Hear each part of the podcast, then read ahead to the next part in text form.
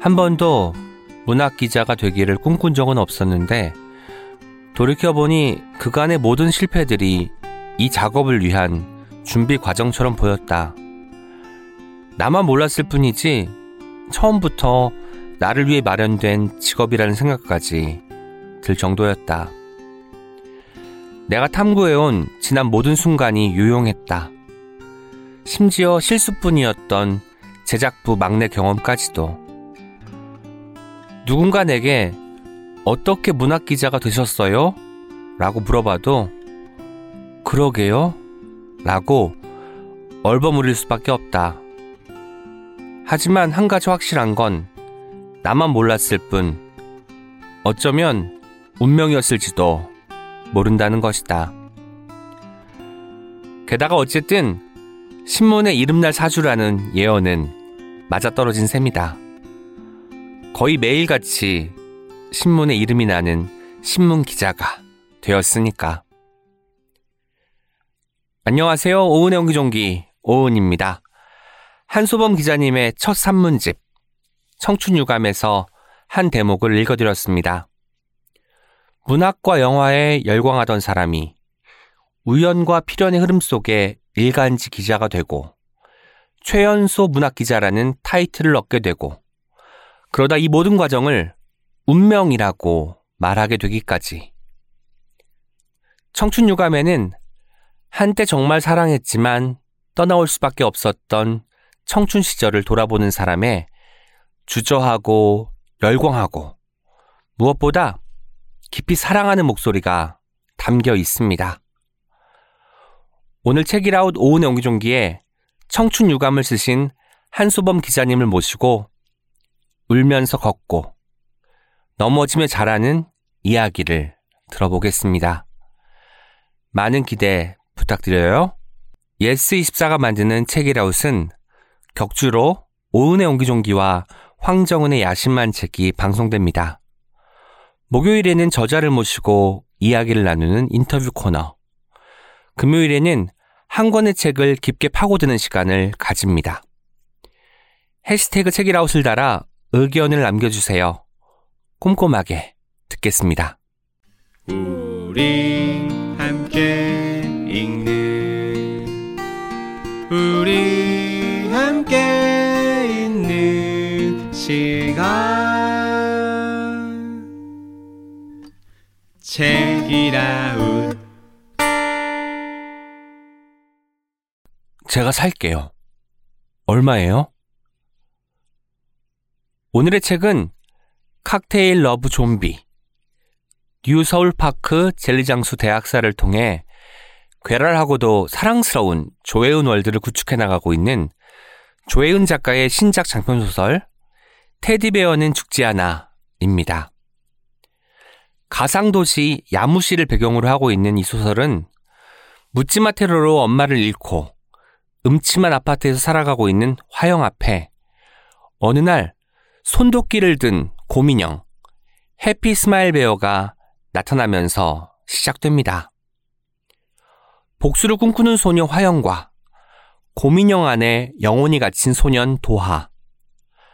두 아이가 복수를 도모하며 사건에 다가갈수록 야무시에 감추었던 비밀이 드러나고 우리는 기어코 이들의 해피엔딩을 응원하고 기대하게 되고 맙니다. 조혜은 작가는 이 소설을 어딘가 커다란 구멍이 생긴 두 사람이 서로의 구멍을 살과 피와 손뭉치로 채우는 이야기라고 소개했는데요. 무더운 여름밤을 서늘하게 식혀줄, 그러나 텅 빈 마음만은 따뜻하게 위로할 이 호러 청춘 로맨스의 결말이 궁금한 책이라우 청취자분들은 지금 바로 예스24에서 테디베어는 죽지 않아를 만나보세요. 이 광고는 안정가옥 출판사와 함께합니다. Check it out.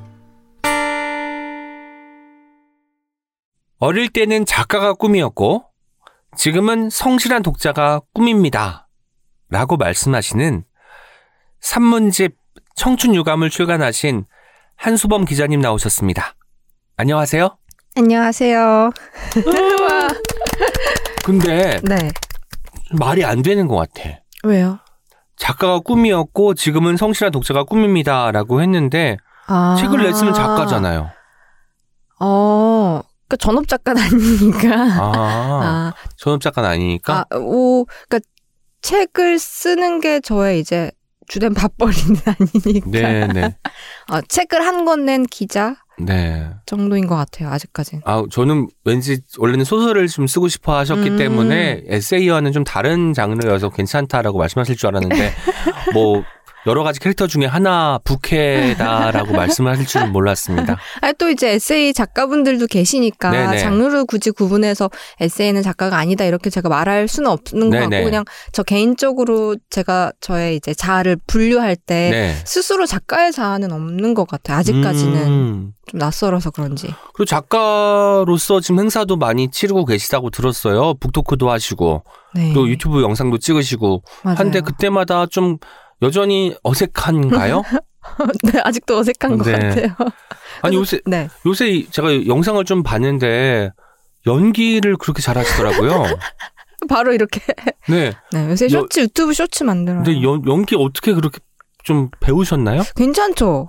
아니 이게 소범 것. 작가님께서 하시는 연기가 혼자서 다 하는 게 아니라 두 명의 캐릭터를 맞아요. 복장을 달리 입고 그 녹화를 해서 붙인 느낌인데 이게 각각의 캐릭터가 살아 있더라고요. 캐릭터 분석을 하시는 분이구나. 확실히 영화를 음. 하셔서 그런지 캐릭터를 만들고 그 안에 감정 이입을 하는데 능하구나라고 느끼, 음. 느꼈거든요. 그러니까 연출 말고 연기를 했어야 됐나? 그 정도까지는 아닌 것 같긴 한데 늘 수 있으니까 그쵸? 또 인생 모르는 거죠. 네네. 제가 한 50에 헐리우드 진출할 수도 있잖아요. 네, 그럼요. 아, 전 너무 기대합니다. 제가 그럼 매니저. 오케이. 근데 영어 잘하는 사람 한 붙여주세요. 영어 잘하세요? 아니, 잘하는 사람 붙여달라고. 아. 잘 못하니까. 그럼 뭐 하실 거예요?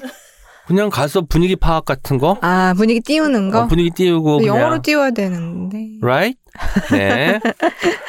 그리고 소범 기자님은 그거보다 최근에 북토크 자리나 이런 행사가 있으면 늘 사회자 자리에 한소범, 괄호 열고 기자, 음. 문화부 기자 이렇게 적혀 있는 것을 심심치 않게 보게도 되는데 뭔가 책에 대해서 이야기할 때 진행자의 자리에서 질문 던지고 답변 듣고 다시 또 추가 질문 던지는 이런 자리가 익숙할 것도 같은데 책이라웃 이 녹음 오실 때 어떤 기분이었는지 궁금했어요. 아, 오늘 오후 반차 내고 왔는데요. 굉장히 편하게 왔습니다. 아, 왜냐면 북토크 사회를 볼 때는 제가 이제 일종 호스트 역할을 해야 네네. 되니까 뭔가 내가 망치면 안 된다. 음, 분위기를 오늘 잘 해야 된다라는 책임감이 좀 있는데 뭐 오늘은 제가 게스트니까 사회자만 믿으면 된다. 이렇게 아, 생각하고 왔어요. 저희는 게스트만 믿는데 큰일 났다. 어, 떻게 큰일 났네 큰일 났어. 아니 호스트는 그냥 좀 이끌어주는 역할이고 음. 게스트가 사실 재미있는 이야기, 아. 풍부한 감성, 아. 사람들 친구 물리는 대사 아. 이런 것들 해줘야 되는 거 아닌가 싶어요. 와, 요구하시는 게 되게 많네요. 그럼요. 책이라웃은 그런 데입니다. 아, 해볼게요. 열심히. 레드 선. 오케이. 네. 북토크 사회 같은 경우도 문학 기자이기 때문에 그 타이틀이 바탕이 되어서 시작이 된 것일 텐데요.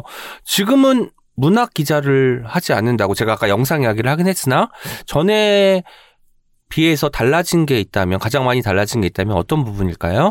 맞아요. 책을 이제 처음에 저한테 청탁을 주셨을 때랑 책에 실린 원고들을 쓰고 있을 때는 제가 문학 담당이어서 네. 그러니까 그때 일화들이 거의 다 실려 있고 그래서 아마 책을 읽으신 분들 중에도 제가 아직 문학 담당이라고 음. 생각하시는 분도 계실 것 같아요. 근데 제가 1년 전까지는 그랬고 1년 전부터 지금 이제 기획 영상부로 와서 아까 말씀하셨듯이 유튜브 쇼츠 뭐 이런 네. 거 만들고 있고 지금은 이제 한국일 문학 담당은 진달래 선배께서 네. 담당하고 계시고요. 어, 제가 책 마지막 원고에서 마지막 문장이 선배 유튜브 해볼게요 라고 하고 음. 끝나잖아요. 그래서 그게 이제 1년 전이고 아. 이제 1년째 여러 가지 PD님들이랑 같이 예, 영상 콘텐츠를 만들고 있습니다. 쇼츠하고 틱톡하고 연기도 하고 그런 거예요. 연기가 괄목할 만한 성장을 네. 이루고 있으니 여러분 많이 주목해 주시고 네, 5년 한국 뒤엔 정말 어디서 뵐지 모르겠어요. 한국 유튜브 구독, 좋아요, 알림 설정 해주세요. 유튜브 채널 이름이 한국일보인가요? 네네. 아, 한국일보 유튜브 채널 구독, 구독, 좋아요. 좋아요, 네. 댓글도 많이 남겨주세요. 네. 부서 이동이 네. 잦은 편은 아니죠. 신문사는. 어, 그래도 보통 2년에 한 번 정도는 하는 것 같고, 제가 아. 좀 이례적으로 거의 4년 가까이 문학 담당을 아, 했던 그랬구나. 편이고요. 부서마다 좀 다른 것 같아요. 음. 왜냐면 문화부 같은 경우는 이 부서에 적응하는데 시간이 되게 오래 걸리는 네네. 편이잖아요. 왜냐면 이제 작가분들이랑 이렇게 출판사분들, 편집자분들이랑 음. 좀 사- 서로 알아가는 시간이 필요해서 한 번 하면 좀 오래 하- 맡게 되는 출입처인 것 같고 뭐 사회부 같은 경우에는 오래 하기에는 좀 힘든 육체적으로 힘든 음. 부서여서 좀 자주 바뀌던 경향도 있고 해서 어 그런 것 같아요. 좀 부서마다 달라요. 지금 가신 부서는 이제 1년 됐어요. 한 2년까지는 계실 것 같아요. 아 유튜브에 성과를 내야 되는데 네. 모르겠어 성과에 따라서 아, 다시 문화부에 갈 수 있는 가능성도 그쵸 있겠네요. 언젠가는 또 갈 수 있지 않을까 하고 네. 생각을 하고 있습니다. 한수봉 기자님 프로필을 소개해 드리겠습니다. 1991년 광주에서 태어났다. 대학에서 국문학과 영상학을 전공했다. 발표된 적 없는 소설과 상영되지 않은 영화를 쓰고 만들었다. 2016년부터 한국일보에서 기자로 일하고 있다. 이건 뭐 이제 수범님 검색하면 나오는 정보들인데 저는 책에도 언급되어 있지만 한수범이란 이름이 뜻이 정말 좋더라고요. 설명 좀 맞아요. 부탁드릴게요. 제가 한소범이라고 하면은 작은 호랑이라고 네. 생각하시는 분들이 많은데 사실은 호랑이가 한자고 범호의 늑대 랑자여서 음. 그게 한자고 범이 한글이거든요. 네네. 그래서 작은 호랑이는 아니고요. 어 연못소에 넘칠 범인데 음. 제 이름이 이제 외할아버지가 지어주셨는데 사실 물이 적다 그래가지고 아, 이게 삼수변을 넣어서 물이 많이 넘치는 이름으로 네네. 만들어 주셨는데 이름이 워낙 특이하다 보니까 아무래도 자라면서 저랑 같은 이름을 가진 사람은 못 본 것 같아요. 아직까지. 네, 아직까지. 그리고 또 성씨도 이렇게 아주 희성은 아니지만 흔한 성은 또 아니어가지고 이렇게 붙여서 한수범이란 이름은 검색을 해도 안 나오고 그래서 착하게 살아야 된다. 네. 항상 그렇죠. 생각하면서 살고 있습니다. 그러니까 한과 수범이 정말 절묘하게 맞아떨어지는 맞아요. 게 있는 것 같아요. 김소범, 박소범 그쵸. 좀 그런데 음. 한소범이니까 뭔가 완성된 음, 느낌이 맞아요. 들어가지고 지금까지도 저도 없었지만 앞으로도 소범이라는 이름 가진 사람 만나기가 쉽지 않을 것 같다는 생각이 네, 그리고 듭니다. 특히 좀 남자 이름이라고 생각하시는 분들이 네. 많은 것 같아요. 여자 기자, 그러니까 지금은 네이버에서 프로필에 네. 기자 사진도 같이 띄워주는데 음. 옛날에는 사진 안 띄워줬거든요. 음. 그러면 이제 밑에 byline에 이름만 있으면 네. 당연히 남자 기자일 거라고 생각하시는 분들 범자로 끝나니까. 맞아요, 맞아요. 여자 이름을 잘 안 쓰니까 아. 그래서 그렇게 생각하시는 분들이 많았던 것 같아요. 아무튼 여러분 TMI이자 상식이죠. 범이 우리 말이다. 맞아요. 호랑이의 호자가 한자어다라는 것을 또 알고 넘어가도록 하겠습니다. 네, 지금 장안의 화제 맞죠? 청춘유감이 어떤 책인지 작가님의 육성으로 직접 들어보는 시간을 갖겠습니다. 청춘유감 어떤 책이죠? 아, 장안의 화제인 것까지 잘 모르겠고요. 청춘 유감은 아, 제 20대와 30대 초반까지의 기록을 담고 있는 책입니다. 아, 영화랑 문학을 너무 사랑해서 거기에 바쳤던 시간 그리고 음, 사회 초년생으로서 좀 좌충우돌하던 시기 그리고 어, 기자라는 직업인으로서 제가 스스로에게 던졌던 질문에 답한 시간들을 담은 책인데요. 사적인 기록이기는 하지만 어, 너무 사랑했지만 떠나올 수밖에 없었던 세계 그리고 젊음, 청춘 그런 경험은 저희가 다 갖고 있는 거라고 생각을 해서 저와 구체적인 경험은 다를 수 있지만 읽으신 뒤에 아마 각자의 저마다의 한 시절을 떠올리시게 될 음. 것 같은 그런 책인 것 같습니다. 저도 사실 이제 소범 기자님하고는 뭐 나이 차이가 좀 있지만 예전에 저의 대학 생활도 음. 떠올려 보고 20대 중반 후반의 어떤 감정을 가지고 살아났는지 이런 생각을 하게 되더라고요. 이 책이 원고가 원래는 주간 문학동네에 연재가 되었어요. 어떻게 그럼 처음에 문학동네 측에서 제안을 한 것일 것 같은데 음. 어떤 과정을 거쳤죠? 원래 처음에 이제 출간 제안을 주셨던 곳은 문학동네는 아니고 다른 음. 출판사에서 제안을 주셔서 원고를 엮었는데 그때 처음에 제안 주셨을 때는 직업 에세이 같은 컨셉으로 제안을 주셨어요. 아무래도 음. 문학 기자라는 직업에 대한 거는 사람이 좀 생소할 수 있으니까. 네네. 근데 이제 청탁을 받고 쓰다 보니까 제가 생각보다 직업에 대해서 아는 게 별로 없는 거예요. 어. 일에 대해서 뭐 아는 척을 하기가 좀 어려워서 네네. 뒷부분에 실린 일에 대한 얘기가 원래 먼저 쓰였던 거고 음. 쓰다 보니까 제, 제 과거를 끌어다 쓰지 않으면 책이 도저히 분량이 안 나올 것 같아서 자꾸 이제 제가 경험한 것들은 영화랑 문학에 관한 것들이니까 그런 얘기들이 이렇게 섞여서 좀 뭔가 정체성이 되게 애매한 원고가 된 상태였어요 뭉치가 네네. 그래서 그거를 원래 이제 제안 주셨던 출판사에 드렸는데 그쪽에 이제 사정으로 잘 안 되게 됐고 계약 음. 그러면서 약간 그냥 버리게 되는 원고라고 생각을 했는데 운이 좋게 연이 닿아서 문학동네로 넘어가게 돼서 네. 문학동네에서 아, 원고가 있는 상태로 이렇게 계약이 된 거였고 근데 너무 제가 자신감이 없는 상태여서 그리고 이제 유명한 저자거나 그런 것도 아니고 하니까 연재를 통해서 사람들에게 먼저 좀 글을 보여주면 좋겠다라고 음. 하셔서 이제 글은 다 있는 상태였고 주간문학동네에 한 개씩 이렇게 공개를 했었던 아. 상황이었어요. 그랬구나. 저는 아직도 생생 기억나는 게 2009년 3월 초였는데 음. 그때가 제 첫 책이 첫 책. 나온 시기였어요. 근데 진짜 뭐 각별하다, 벅차다 뭐 이런 말로도 부족한 어떤 감정이 음. 막 들끓어 올랐던 것 같았어요. 아마도 소범 기자님도 비슷한 느낌이 아니었을까 싶었는데 첫 책 받아든 순간 어떤 기분 들었는지 궁금했습니다. 이렇게 말해도 될지 모르겠는데 아, 사실 그런 기분은 아니었고 아, 약간 아 큰일 났다. 큰일 났다? 큰일 났다. 어떡하지? 대한민국의 이제 아니 아니. 에세이 역사가 달라져. 아니 아니 아니. 이 책을 기점으로. 아니 왜냐면 아무도 안 읽을 것 같은 거예요. 아이고 왜? 왜냐하면 저는 이제 책을 출간해본 경험이 없으니까 독자라는 존재를 가져본 적이 없잖아요. 음, 그래서 원고를 쓴 거는 저기는 한데 이제 책을 만드는 거는 전문가분들이 이제 네. 편집자분들, 디자이너분들 이런 분들이 만드시는 거니까 어, 제 손을 떠나는 거인 음. 거예요. 근데 물론 이분들이 잘 아셔서 책으로 만들자고 하신 거겠지만 잘못 생각하셨을 것 같은 거예요. 음, 아, 아, 뜯어 말렸어야 되는데 내가 괜히 책 내자고 하는데, 어, 좋아요라고 한 게 아닌가. 이거를 이제, 책이 나오면 이거를 물을 수가 없잖아요. 네. 근데 제가 쓰긴 썼, 쓰니까 책임을 또 져야 될 것 같은 거예요. 그래서 이분들이 틀렸을 수 있는데, 음. 말렸어야 되는데, 이제 돌이킬 수가 없게 됐구나 하는 생각이 들어서, 아, 좀 큰일 났다는 생각을 했는데, 그런 기분은 오히려 이제 지금 책이 나오고 한 달? 딱 한 달이 됐는데, 읽어주시는 분들이 남겨주시는 걸 보면서 요새는 조금 실감을 하고, 음. 어, 내 손을 확실히 떠났구나라는 생각이 드니까 요새는 좀 괜찮은 것 같아요. 오히려. 그 에고서치 많이 하겠어요 요새? 하루에 한 번 하는 것 같아요. 하루에 한 번. 번. 네. 아침에, 아침에 출근하기 전에 한 번, 어. 퇴근하고 와서 한 번. 두 번 아닌가요? 아, 하루에? 그런데, 네. 뭉뚱그려서 한 네. 뭉뚱그려도 두 번이지 어떻게 한 번이라고 해요? 네. 아무튼 아무튼. 너무 너무 귀엽네요. 저도 막 첫 책 나왔을 때 생각나가지고 가슴이 울렁울렁합니다. 근데 산문집이잖아요. 첫 책인데 맞아요. 사실 소봉 기자님이 좋아하는 것이 책에도 나와 있지만 문학하고 특히 소설하고 영화예요. 그러면 소설을 묶은 소설집도 아니고 영화를 좋아했기 때문에 뭐 시나리오 집이나 영화에 대한 에세이가 아니라 음. 그냥 정말 나의 삶, 나의 젊음, 나의 청춘을 맞아요. 이야기한 책이에요. 나 자신이 많이 드러, 드러날 음. 수밖에 없는 장르이기도 하죠. 그래서 좀 부담도 있었을 것 같은데 어땠어요?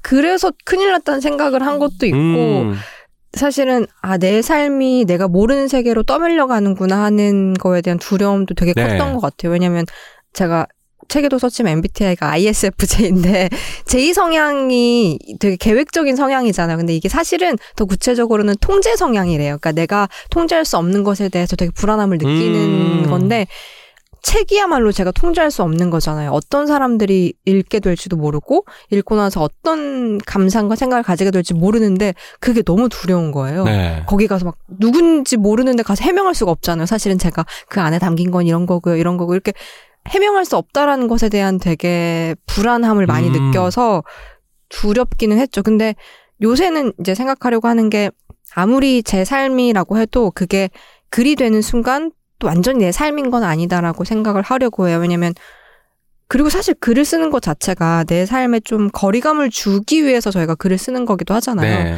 그냥 글을 안 쓰면 통과하느라 급급한 일들인데 음, 오히려 글로 정리하고 나면 아 나한테 이런 일이 일어났지 하고 좀 거리감을 두고 내 삶을 바라볼 수 있게 돼서 요새는 제 글이랑 저의 삶이랑 좀 분리하려고 마음적으로 많이 노력하는 것 같아요. 자기 삶에 대한 글을 쓰면 좀 삶이 단순하면서 뭉툭해지는 부분이 있는 것 맞아요. 같더라고요. 오히려.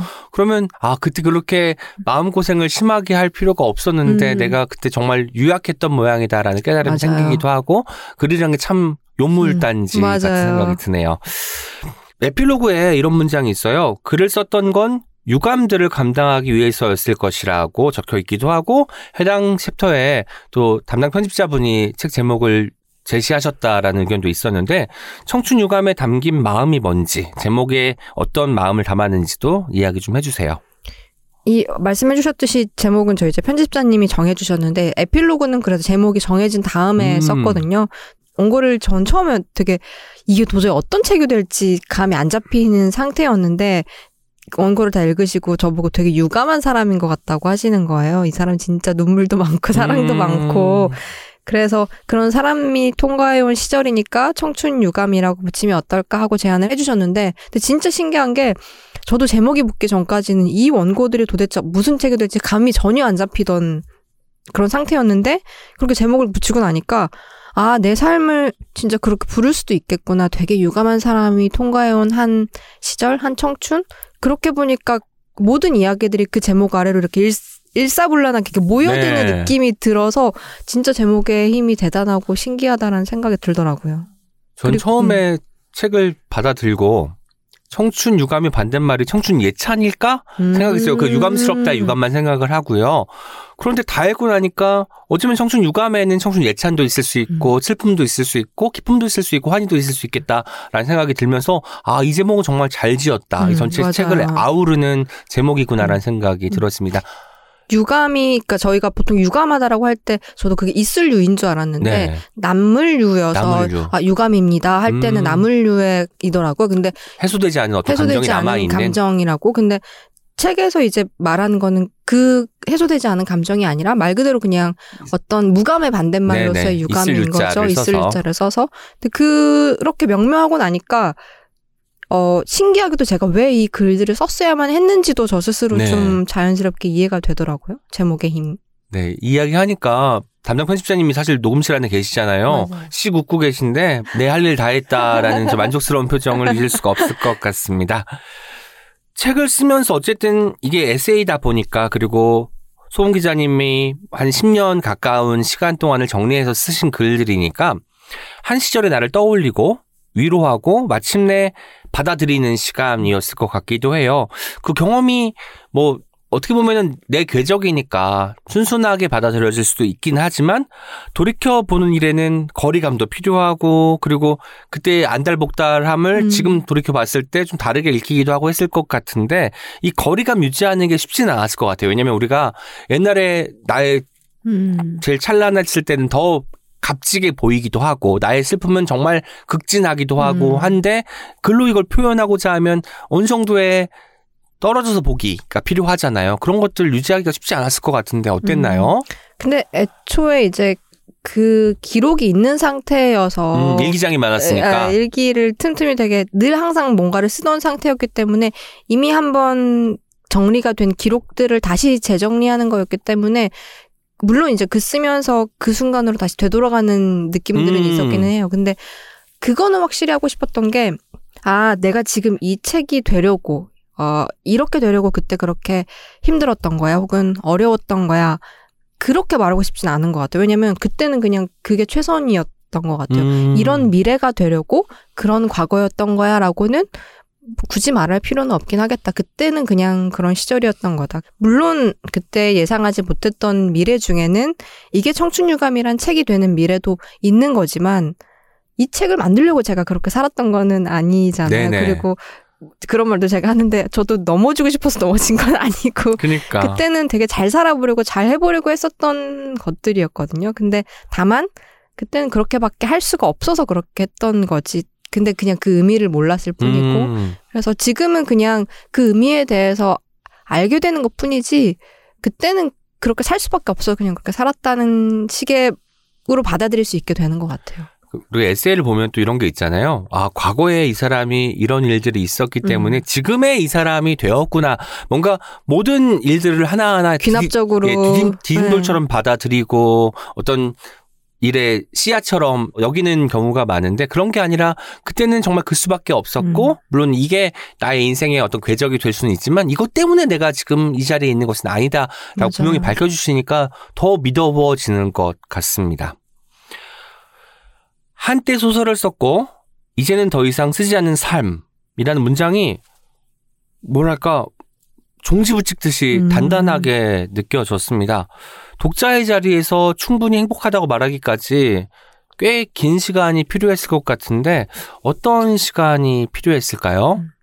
제가 왜 그렇게 소설을 쓰고 싶어 했을까를 음. 되게 곰곰이 생각을 다시 해보게 됐거든요. 근데 어쨌든 저희가 어린 시절부터 경험했을 때 가장 강렬하게 경험하게 되는 글의 형태가 소설이잖아요. 전집이든지 간에 동화든지 간에 그러니까 픽션의 세계를 가장 어린 나이에 접하게 되니까 아 이게 가장 멋진 글이구나.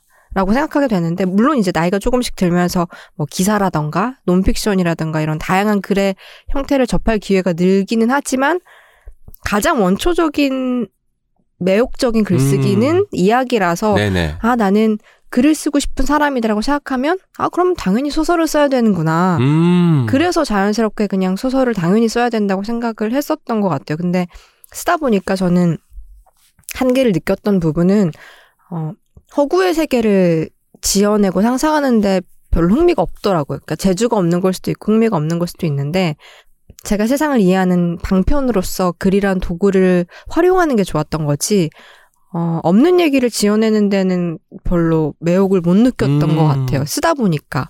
근데 그걸 인정하는 게 너무 오래 걸렸던 것 같아요. 그러니까 그래서 애정이 있으니까 음. 계속 도전하고 습작도 하고 하는데 크- 크게 매력이 없으나 그래도 이 길이 나의 길인 것 같아서 관성 때문에라도 계속 도전을 하기도 했겠네요. 그러면 독자로서 워낙에 사랑하는 세계니까 네. 내가 글을 쓰고 싶은 사람이면 당연히 저걸 원해야 된다고 음. 생각을 했었던 것 같아요. 그래서 기자가 돼서 직업적인 글쓰기를 한 뒤에도 어떤 말씀하셨던 것처럼 일종의 관성으로서 소설을 계속 원해야 된다, 계속 네. 써야 된다고 생각을 했던 것 같은데 어, 그걸 좀 자연스럽게 단념할 수 있게 된 거는 소설이 아닌 다른 형태의 글도 정말 좋은 글일 수 있다라는 거를 어떤 동료들의 글이라던가 음. 오히려 더 되게 많은 글들을 접하면서 단념이 되게 자연스럽게 됐던 것 같아요. 그리고 예를 들면 정말 훌륭한 기사라던가 정말 네. 훌륭한 노픽션이 많잖아요. 그런 그럼요. 것들을 더 많이 읽게 되면서 네. 어, 소설을 쓰지 않지만 어, 좋은 글을 쓰는 사람이 될 수도 있구나라는 음. 그리고 그게 어쩌면 내가 더 잘할 수 있는 길일지도 모르겠다라는 거를 좀 자연스럽게 받아들이게 된 것 같아요. 그 없는 이야기를 상상하는 것보다 있는 이야기를 어떻게 잘 이끌어내는지 맞아요. 그리고 또 거기서 어떤 것을 발견하는지도 굉장히 중요한 음. 부분이구나를 깨닫게 되는 맞아요. 시간 같기도 하네요. 그런데 한수범의 문학 인생에 시는 없었나요? 시는 없었어요. 신기. 아니 아까도 막 소설로 시작하고 논픽션까지 넘어가는데 그 사이에 어떤 가교로 시도 있을 것도 같은데 야멸차게 그냥 탁 지나가시더라고요. 아, 아, 시는 없었군요. 시 수업에서 A뿔 받긴 했어요. 창작. 창작 오 수업에서. 멋있다. 네. 네, 시는 진짜 더 천재 영역이라고 생각을 했어. 시인분이 앞에 계셔서 그런 걸 수도 있지만 왜 그러세요, 저 갑자기? 소설은 그래도 약간 이제 엉덩이가 무거우면 내가 음. 이렇게 써보려고 막 이렇게 애를 쓰면 하나가 완성되긴 하는데 네. 시는 뭔가 진짜 어떤 영감, 어떤 번뜩이는 천재의 세계라고 생각을 해서 애초에 꿈도 안 꿨던 것 같아요. 동시에 영상학도 전공했으니까 우리가 소설도 그렇고 영상도 그렇고 어느 정도의 어떤 서사를 기반으로. 한 그 결과물이라고 생각을 하잖아요. 영화도 마찬가지로 음. 어쨌든 지금은 더 이상 꿈꾸지 않는 분야가 되었는데 물론 유튜브 영상에 출연을 하시기는 하지만 어 이것도 같은 맥락으로 해석해도, 해석해도 음. 될까요? 영화의 매력을 느꼈던 부분은 소설이랑 같을 수도 있다고 하- 생각하는데 네.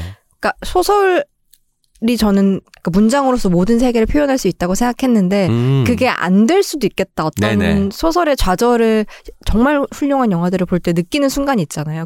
그러면 되게 자연스럽게 영화를 원하게 됐던 음. 것 같아요. 그러면서 이 세계가 너무 매혹적인데 한번 뭔가를 더 알아보고 싶고 한번 해보고 싶다라는 마음이 있어서 영화를 공부를 더 했었던 건데 근데 개인적으로는 소설이랑 영화에 대해서 얘기할 땐 좀 다른 기분이 드는 게 왜냐하면 소설은 제가 앞에서 얘기했듯이 저 혼자 쓰면 되고 저 네네. 혼자 납득하면 되는 거였는데 영화는 일단 기본적으로 혼자서 만들 수가 없잖아요. 그래서 소설 쓰기의 주어는 나지만 네. 영화 만들기의 주어는 우리일 수밖에 없잖아요. 음. 그래서 항상 영화를 생각하면 그런 함께 영화를 만들어준 친구들에 대한 부채감이 저한테는 항상 음. 남아 있었던 것 같아요. 그러니까 왜냐면 그래서 완전히 무관한 관객일 수가 없는 거죠. 제 친구들이 아직 거기에 있으니까. 네. 영화는 뭐랄까 좀 더 소설보다 그런 애틋한 마음이 남아 있는 것 같아요. 근데 그래서 이 책을 내면서 좀 좋았던 게 이 책이 그 친구들한테 보내는 일종의 우정의 편지 같은 음. 느낌이 드는 거예요. 왜냐면 너무 그때 고마웠고 네. 항상 응원해. 그렇게 말을 할 수 있어서 저는 너무 좋았어요. 그리고 설사 우리가 지금은 영화를 더 이상 만들지 않는다고 하더라도 우리가 함께 했었던 그때 진짜 좋았지. 그렇게 음. 다 같이 회상할 수 있는 기록이 이 책 덕분에 남았다. 그래서 음. 되게 좋았던 것 같아요. 책 아니어도 영화 파일이 있으면 남긴 남는 거죠. 그 영화 파일 갖고 계시죠? 각- 그래서 제 상영회를 그때 네. 북토크를 할 때 하려고 했는데 어떤 그 환경상의 문제로 오. 하지 못했는데 언젠가 뭔가 독자분들이랑 같이 뵐 수 있는 자리가 있으면 한번 상영회를 해도 좋지 않을까. 근데 대단하다. 저는 저도 단편 영화 연출한 네. 적이 있잖아요. 있잖아요. 저는 정말 어떻게든 그 파일을 아, 이? 지구상에서 없애고 싶은 사람인데 이제 자리를 만들어서 상영을 한다고 하니까 그뭐 용기는 아니겠죠. 잘, 잘 만드셨을 것이 분명하니까 저는 그렇게 1분도 못 보겠어요. 근데 어떤 거는 진짜 뭐 소- 글도 그렇고 그렇지만 영화도 그렇듯이 아 절대 남한테 안 보여주고 싶은 것도 있지만 어떤 거는 너무 각별해서 그거의 만듦새와는 별개로 그냥 그걸 만들었던 시간이나 함께 만들어준 사람들이나 그런 것들이 너무 각별해서 보여주고 싶은 마음이 네. 있는 것도 있는 것 같은데 각별함을 이기는 어떤 것이 그럴 그 수도 제가 있다고 만든 생각합니다. 영화에는 그럴 수도 있다고 생각해요. 있던 모양입니다. 저도 저는 안 보여주고 싶은 것도 있어요. 저는 절대 안 돼요. 절대 절대 안 꽁꽁 돼요. 이렇게 꽁꽁 진짜. 외장하드에 이렇게. 네. 외장하드도 없애야 돼. 그냥 이 한국에 없어야 됩니다. 근데 아직 남아 있죠. 예, 이제 몇 명이 가지고 있는 것 아. 같아서. 그래서 지울 수는 또 없. 근데 제가 지운다고 해서 없어지는 게 그쵸. 아닌 맞아. 거죠. 네. 맞아요. 아무튼 뭔가 문학과 영화에 저도 이제 발을 걸쳤던 음. 적이 있는 사람이고 실제로 시는 여전히 쓰고 있으니까 뭔가 그 대목을 읽는데 음. 뭉클해지기도 했었습니다. 그럼 그때 한소범과 지금 영화도 문학하고도 뭐 거리감을 유지하고 더 이상 물론 즐기는 그 콘텐츠로서 혹은 독자로서 관객으로서는 남아 있으나 실제로 만들지는 않은 사람과는 다른 사람이 된 거잖아요. 음, 그렇죠. 그- 그런 사람이 되었으니까 그때 한소범과 지금의 한소범은 좀 여유가 생겼을 수도 있을까요? 여유는 확실히 있죠. 그리고 음, 너무너무 좋아했었던 것, 어떤 것들은 그거를 업으로 삼지 않았, 않게 되더라도, 어, 나 저걸 한때 진짜 좋아했었던 사람이야라는 자부심이 내 안에 남아있잖아요. 맞아. 그래서, 어, 영화를 보거나 책을 읽을 때도 그런 어떤, 어떤 모종의 연대감 같은 게 생기는 것 같아요. 어, 나중에 이러는 거지. 나 시네필이었잖아. 맞아요. 이런 그, 거. 그거 하나로 그냥 사는 거죠. 나 키노 읽었어. 이런 느낌. 맞아요. 그게 너희들 다 신의 21 읽을 때 나 키노 읽었다? 이런 맞아, 거. 아무, 아무도 안 알아주지만 맞아요. 나만 나만. 알고 있는 맞아요. 어떤 즐거움. 그리고 맞아요. 그 사람을 또 만났을 때 괜히 아- 모종에 생기는 연대감. 같은 것들이 뭔가 있죠. 아, 재밌습니다. 이제 기자에 대한 일을 이야기해 보려고 해요. 물론 이제 문학 기자가 되고 난 다음의 이야기인데요. 책 속에 등장하는 아주 아주 중요한 인물이죠. 김현수, 은희경, 신경숙, 이장욱, 박지리 등의 이름이 반갑기도 했는데 이 작가님들은 뭐 지금 한소범을 있게 한 작가님이기도 하잖아요. 네. 물론 문학 기자가 된 뒤에는 박지리 작가님은 그 전에 음. 돌아가셨으니 제외하고 취재나 인터뷰 때문에라도 뵐 기회가 있었을 텐데요. 이때 저는 이런 생각이 들었을 것 같아요. 내가 이 사람들 동경하고 좋아했는데 음. 좋아하는 대상을 만날 수 있다는 설렘도 있겠으나 저널리스트가 가져야 되는 어떤 엄정함, 그쵸. 엄격함, 약간의 딱딱함과 차가움도 있어야 되잖아요. 뭐냐면 너무 정념이 넘치다 보면은 그냥 팬심만. 드러내고 기자도 뭔가 그렇게 쓸것 어. 같으니까 뭔가 그런 그 사이에서 고민을 할 수밖에 없었을 것 같아요. 극복해야 되는 영역이었을까요? 음. 아니면 그 좋아하는 마음과 내가 업으로서 잘해야 되는 마음이 함께 갈 수 있는 공존 가능한 영역일까요? 뭐 일단 뭐 공존은 가능하다고 저는 생각을 하고 일- 사실은 뭐 말씀하셨듯이 어 저희가 뭐 그냥 되게 사적인 자리에서 만나서 어 팬이에요 할 수 있지만 보통 저희가 만나면은 만나는 목적은 인터뷰를 하기 위해서요. 그러니까 이 자리가 끝나면 저는 기사를 써야 되는데 음. 그게 사적인 마음을 너무 드러내면은 좋은 기사를 쓰는 건또 별개잖아요. 그래서 되게 약간 태연 어 안녕하세요 막 네. 이렇게 하고 네. 호들갑 안 떨고 뭐 별로 이렇게 관심 없는 네. 관심 없는 건 아니지만 어쨌든 저는 이 기사를 쓰기 위해서 당신을 만, 만나러 왔습니다라는 거에 전제는 어. 항상 있고 그래서 사진 찍자고도 안 하고 오. 뭐 당연히 사인 같은 것도 안, 바- 안 받았고 사인 받은 적은 그때 한 번 김훈 작가님 음. 아니 나 그때 사인 안 사인 받아 받았던 것 같아 뭔가 그냥 받아보고 싶었어요 그때는 음. 그리고 사진 찍자고 했던 거는 은희경 작가님 한 어. 번 그거는 그냥 제가 간직하고 싶어서 그 사진은 옛날에 어렸을 때 제가 너무 좋아했었던 어. 사람이니까 저에게 영향을 정말 많이 끼친 그분들 외- 말고는 뭐 이런 사적인 컨택을 하지 않았던 것 같아요. 그리고 노래방 간 시인이 있다고 들었는데 함께. 맞아요. 네. 네. 그러니까 그 선을 또 넘게 되는 분들이 있는데 이게 그런 게 그러니까 사실 시간이 지나면서는 애초에 자연스럽게 호들갑을 안 떨게 됐던 게 왜냐면 어 작가님 뭐 이렇게 사인해 주세요 뭐 이렇게 하는 거는 기본적으로 어떤 환상 혹은 음. 이 사람에 대한 신화화가 있는 거예요. 근데 사실은 작가들도 기본적으로는 그냥 사람이잖아요. 그리고 이 사람들을 멋, 되게 멋진 글을 쓰는 사람들도 실은 그냥 그냥 허점이 있는 사람이기도 하고 완벽하지 않기도 하고 근데 그 모습까지 다 포함해서 음. 아 되게 사랑스러운 사람들이구나 하고 생각하게 되니까 오히려 후반부로 가면서 되게 자연스럽게 좋아지는 마음이 작가로서 동경하는 마음으로 좋아하는 게 아니고 그냥 사람으로서 좋아하게 되는 일이 더 커지더라고요. 저는 기자와 취재원의 관계가 아니라 그냥 사람으로서 만나서 즐거운 맞아요. 관계가 제일 마음 편한 것 같아서 소원 기자님하고도 그렇게 가까워졌기 때문에 노래방에 갈 수 있었던 것 같기도 하고요. 어쨌든 이 책에 가장 많이 등장하는 소설가는 김현수 작가님이고 맞아요. 김현수 작가님이 추천사를 써주셨어요. 너무 멋진 추천사를. 책에 또 이런 대목이 있어요. 그 소원 기자님이 김현수 작가님에게 어떤 편지를 건넸는데 자기는 도통 생각이 안 나는 거예요, 내용이. 그런데 알려달라고 해도 김현수 작가님은 안 알려주셨는데 실- 추천사에 좀 밝히긴 하셨어요. 그 편지에는 저는 얼마든지 다른 사람이 되어 다른 모습으로 세상을 대할 가능성이 있습니다. 겸허한 배움의 순간들을 지나 매번 다른 사람이 되어 갑니다. 라고 쓰셨다고 음. 하는데 너무 멋진 문장 아닙니까? 그러게요. 23살에 그러니까. 어쩜 그런 멋진 문장을. 정말 기억도 하나도 안 나는. 네.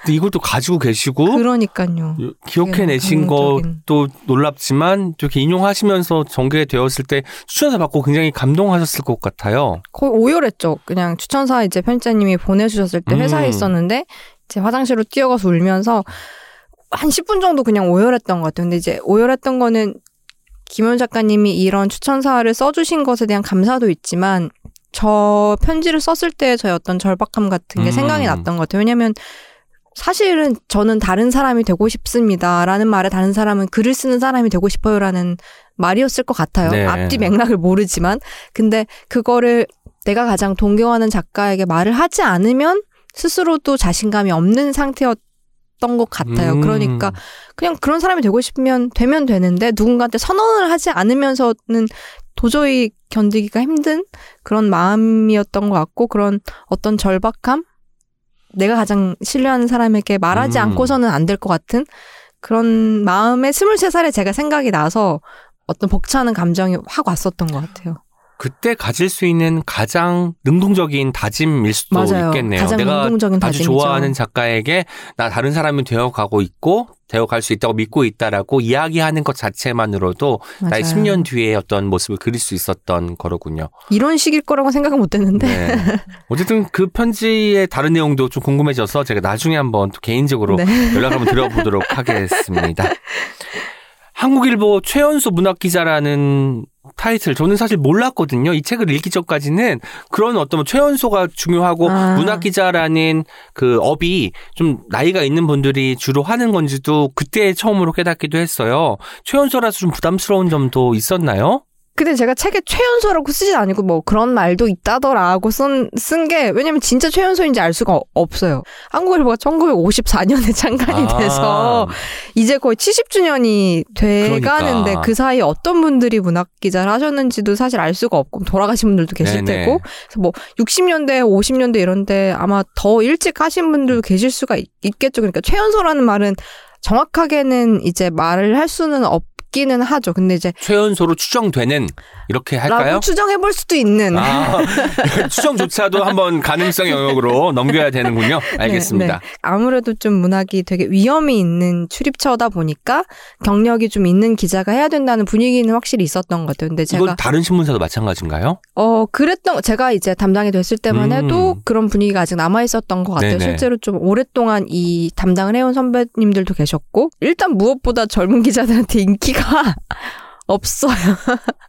문학 담당이 아, 왜냐면 왜? 왜냐면 이제 문화부는 다른 부서에 비해서 자주 티오가 나는 부서가 아니다 보니까 아. 가는 기회가 되게 좋은 귀한 기회인데 기왕에 문화부에 발령을 받았으면 예를 들면 뭐 호크니 전시도 보러 가고 음. 뭐 국립발레단 뭐 무용도 보고 뭐 BTS 미국 공연 출장도 가고 뭐 이런 걸 하는 게 좋죠. 좋다. 문학은 뭐 책만 읽는데 일단 책도 두껍고 그러니까요. 그러니까 밝고. 약간 좀 멋있고 폼나고 진짜 문화적인 경험을 할수 있는 그치. 뭐 미술 담당 뭐 여기 라스베이거스 현장에 있고 아, 네, 이런 라스베이거스. 현장 BTS 네. 지금 웸블리 제가 공연 현장에 나와 있습니다. 뭐 이런 거 할 수 있는데 굳이 네. 네. 너무 그렇구나. 좋지만 너무 너무 좋은 경험이었지만 굳이 네. 뭔가 이 말은 그 문학이 다른 이제 우리 영상 콘텐츠부터 시작해서 화려한 것들이 있잖아요. 그 뒤에 좀 밀리고 있는 아, 느낌도 들어서 뭐- 뭐 역사의 뒤편으로 차츰차츰 자취를 감춰나간 느낌이어서 듣는 순간에도 뭔가 아. 마음이 좀 많이 안 좋으려고 하네요. 넷플릭스랑 경쟁해야 되니까 아무래도 넷플릭스랑은 경쟁이 되나요? 아예 다른 판이지 않나요? 우리 소중하게 이 판을 지켜 이렇게 힘쓰시는 분들이 계시니까 문학 발전을 위해서 네, 이렇게 네. 오문 선생님과 이렇게 콘텐츠를 만들어 가시는 분들이 네. 계시니까 아이고. 저희는 지킬 수 있다 네. 그런 마음으로 네.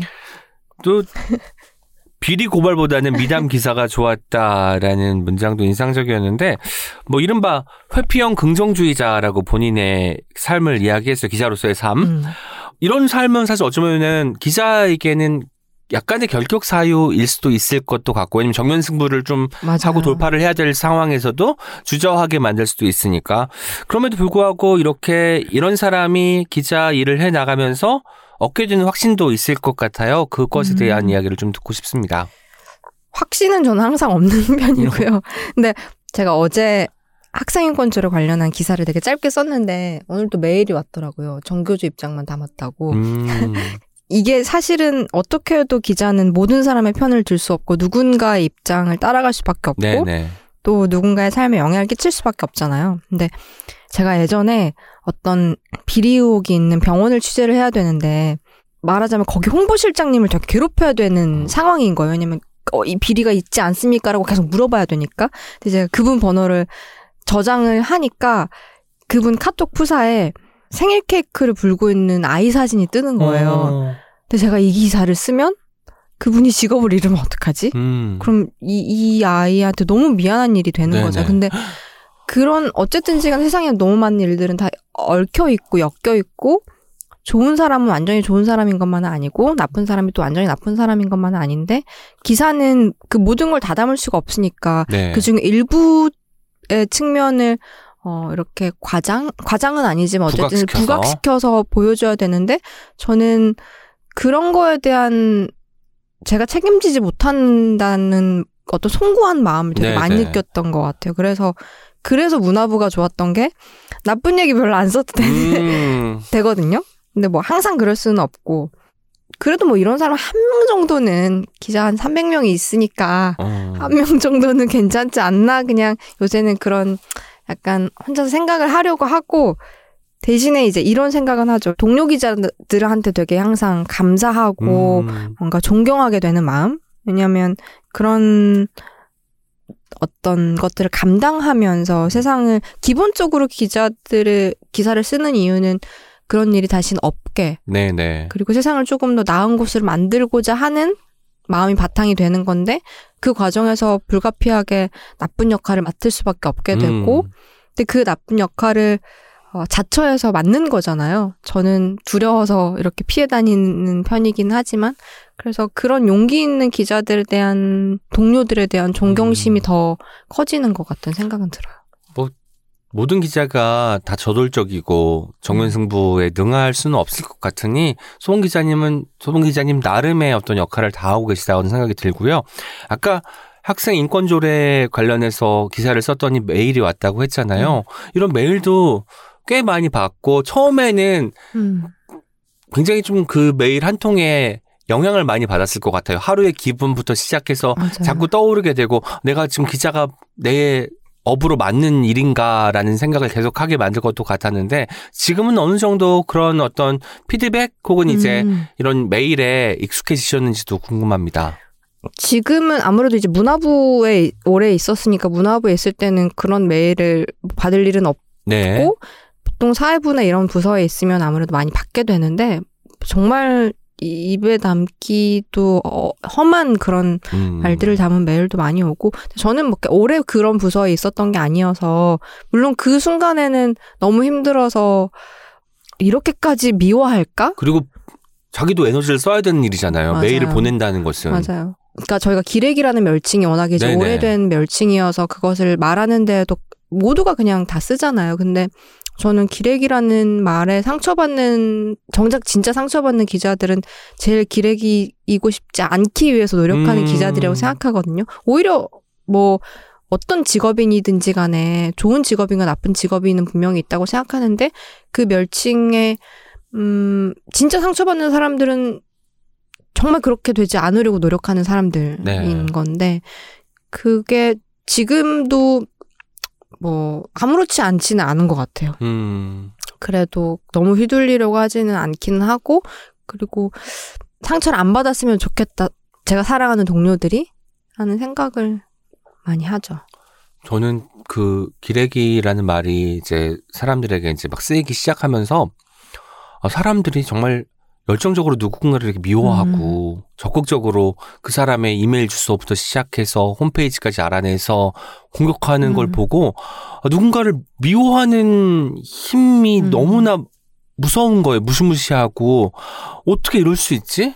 이런 생각이 들기도 해요. 근데 물론 아무래도 이제 기자들이 쓰는 기사가 어 많은 사람들 실제 삶에 영향을 끼치니까 그만큼의 음. 책임감 그 그만큼의 어떤 무거운 직업이어서 어, 사람들이 더 요구 요구하는 바가 많을 수밖에 없다고 생각해요. 네. 그리고 어느 정도는 감당해야 되는 부분도 있다고 생각을 하고 근데 음 모르겠어요. 저도 이 직업에 대해서 잘 아는 사람이 아니어서 음. 어, 이렇다 저렇다 얘기하기는 어렵지만, 음, 그냥 그 멸칭이 아무렇지 않아지 정도의 이 직업에 대한 혐오감은 네.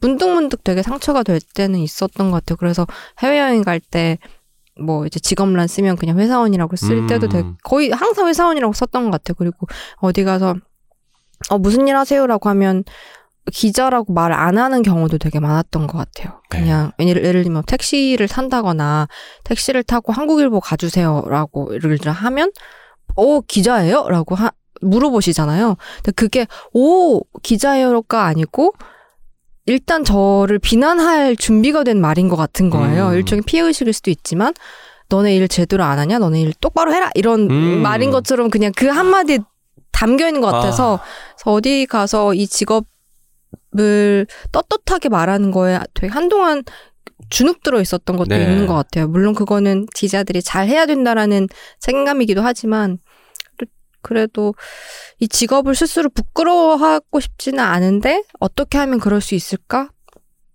그거는 지금도 생각을 음. 계속 하게 되는 것 같아요. 네, 쉽지 않습니다. 그쵸? 일간지 문화부 기자로서 또 다양한 활동 해오셨어요. 제가 예전에 구독하기도 했던 뉴스레터 문학도 있었죠. 그때 당시에 소회를 이렇게 밝히기도 하셨어요. 처음에는 회사의 제안으로 시작했지만 문화부 기자들이 굉장히 열심히 일하고 있구나. 문화부 기자들이 쓰는 글이 되게 재미있구나라는 걸 사람들이 알아줬으면 좋겠다는 생각이 든다.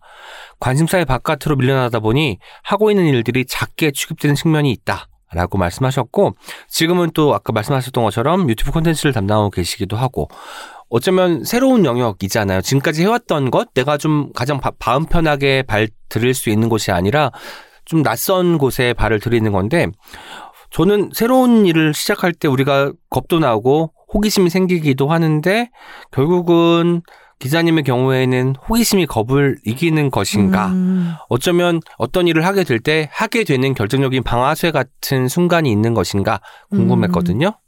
저 겁이 되게 많고 사실 새로운 거 도전하는 거 별로 안 좋아해요. 대신에 이제 누가 어, 그 뉴스레터도 그렇고 이 유튜브도 그렇고 제가 제가 먼저 하겠다고 한 건 아니었고 제안을 아, 받은 회사에서 거죠. 먼저 다 해봐라고 한 거였는데 대신에 이제 도전은 잘 안 하지만 누가 먼저 나서서 야 뭐 해볼래 뭐 하자 그러면은 그러면 해요. 음. 그러니까 그등 떠밀려서 못 이기는 척 하지만 잘하고 싶으니까 또 잘하네요. 등 떠밀려서는 아니고 해볼래 그러면 어 그럴까요? 이긴 어. 한데 되게 어쨌든 저는 운이 좋았다고 생각을 하는 거는 그런 저에게 제안해 주시는 것들 그런 기회들이 음. 되게 많은 편이었던 것 같아요. 예를 들면 책을 내는 것도 그렇죠. 그렇고 주간 문학품 연주해볼래요? 그럴까요? 어, 그럴까요? 책 내볼까요? 그럴까요? 제목으로 성춘이가 어때요? 그럴까요? 좋네요. 네. 아, 왜냐면 제가 자기 확신이 별로 없는 사- 사- 성향이어서 그럴 수도? 있고 음. 누가 뭐 하자고 하면 어 그럴까요? 기가 기도 되게 얇고 네. 그래서 남의 말을 잘 듣자. 음. 누가 하자고 하면 해보자. 그냥 그런 정도인 것 같아요. 그래도 하면 또 즐겁게 하죠. 보통은. 아 즐겁게는 모르겠고 열심히는 해요. 네. 아 저는 사실 유튜브 영상들도 보면은 소봉 기자님이 너무 싫으면 얼굴에 아, 티가 나잖아요. 그건 그쵸. 아니고 충분히 이 일에 어떤 매혹, 음. 매력을 갖고 임하고 있구나라는 생각을 음, 하게 되더라고요. 어쨌든 누가 제안을 해서 해보자고 해서 했는데 어, 억지로 하는 것 같이 할 거면 굳이 할 필요는 없다고 음. 생각해. 요 그리고 어, 기왕 할 거면 그냥 재밌게 해보고 열심히 해보고 최선을 다해서 해보고 해본 데까지 해보고 안 되겠으면 못 하겠어요라고 하면 되고 네. 하는 동안에는 일에 대한 뭐랄까요 투덜거림은 안 하려고 하는 편인 것 음, 같아요. 알겠습니다. 다음번에 소문 기자님이 또 어떤 부서에 가 계실지가 궁금해지는 대목이기도 하고, 누가 어디서 불러주면 가겠죠. 네, 네. 먼저 아, 또 먼저 하진 않지만 제안을 하면 그럴까요? 네, 그럴까요? 준비되어 있는 기자님이십니다. 작가님이십니다. 네. 서른이 되면이라는 글도 굉장히 인상적이었는데 젊음에 대한 이야기잖아요. 작가들이 데뷔했을 때 나이를 셈하고 뭐 젊은이의 미덕, 원하는 거 음. 하는 일 이걸 이야기한 뒤에 젊은 작가들을 실제로 만나면서 어떤 음. 내가 가지고 있던 환상 같은 것들이 조금 깨지고 젊음에 대한 강박 같은 것도 내려놓게 되는 이야기잖아요. 그래, 그런 의미에서 지금 작가님께서 생각하는 젊음이 무엇인지 음. 또 책보 책 제목에도 청춘이 들어가는데 사전적 정의랑은 좀 다르게 해석을 하실 것도 같거든요. 어떤 생각을 품고 계신지 젊음과 청춘에 대한 이야기 들려주시죠. 이게 제목이 너무 좋은데 한 가지 좀 힘든 점은 제가 약간 청춘 홍보대사처럼 음, 된 거예요. 청춘 페스티벌 이런 거 있으니까 내년에 아마 소문 기자님이 뭐 5월쯤에 보통 하는 것 같더라고요. 그러니까 거기 가서 이제 연사로 나가면 딱 좋을 것 같은 느낌이 듭니다. 근데 좀 홍보대사 하기엔 제가 아는 게 더- 답을 갖고 있질 않아서 좀 그러니까 물어보신 분들이 많아요. 뭐 어떻게 하면 될까요? 뭐 음, 저도 잘 모르겠는데요라고 생각하는데 근데 그래도 요새 이제 그런 질문을 많이 해주시니까 생각을 할 때 제가 한 가지 바라는 게 있다면 이게 사실은 청춘이라는 단어가 한동안 좀 모욕적으로 느껴졌던 것 같아요. 왜냐면 청춘이 네, 왜냐면 어른들이 그러니까 보통 그 단어를 음. 쓰는 사람들은 이미 지나온 사람들인 거예요. 진짜 음. 그 시절을 통과하고 있는 사람들은 그런 말을 어, 스스로 생각하기도 어려울 만큼 너무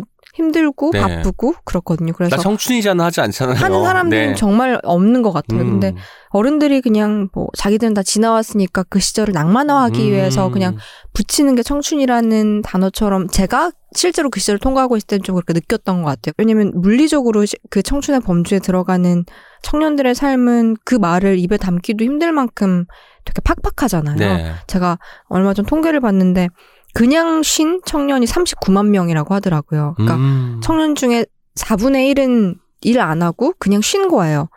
그런 청년들이 실제로 있는데 야 그때도 지나고 보면 다 청춘이야 이렇게 말하는 거는 너무 무책임하다는 무책임하다. 생각이 좀 들었어요. 그래서 저는 조금 걱정이 됐던 게 제가 이런 책을 쓴 게 그런 시절에 대한 낭만화처럼 음. 읽힐까봐 왜냐면 저는 물리적으로는 나이는 청년일 수 있지만 어떻게 보면 이미 기득권이라고 생각을 하거든요. 네. 이미 사회적으로 어떤 발언할 수 있는 자리에 있고 발언할 수 있는 기회들이 되게 많은 그런 위치에 있으니까 어 그런 제가 청년에게 청춘이라고 말하는 거는 되게 오만한 일이라는 생각은 음.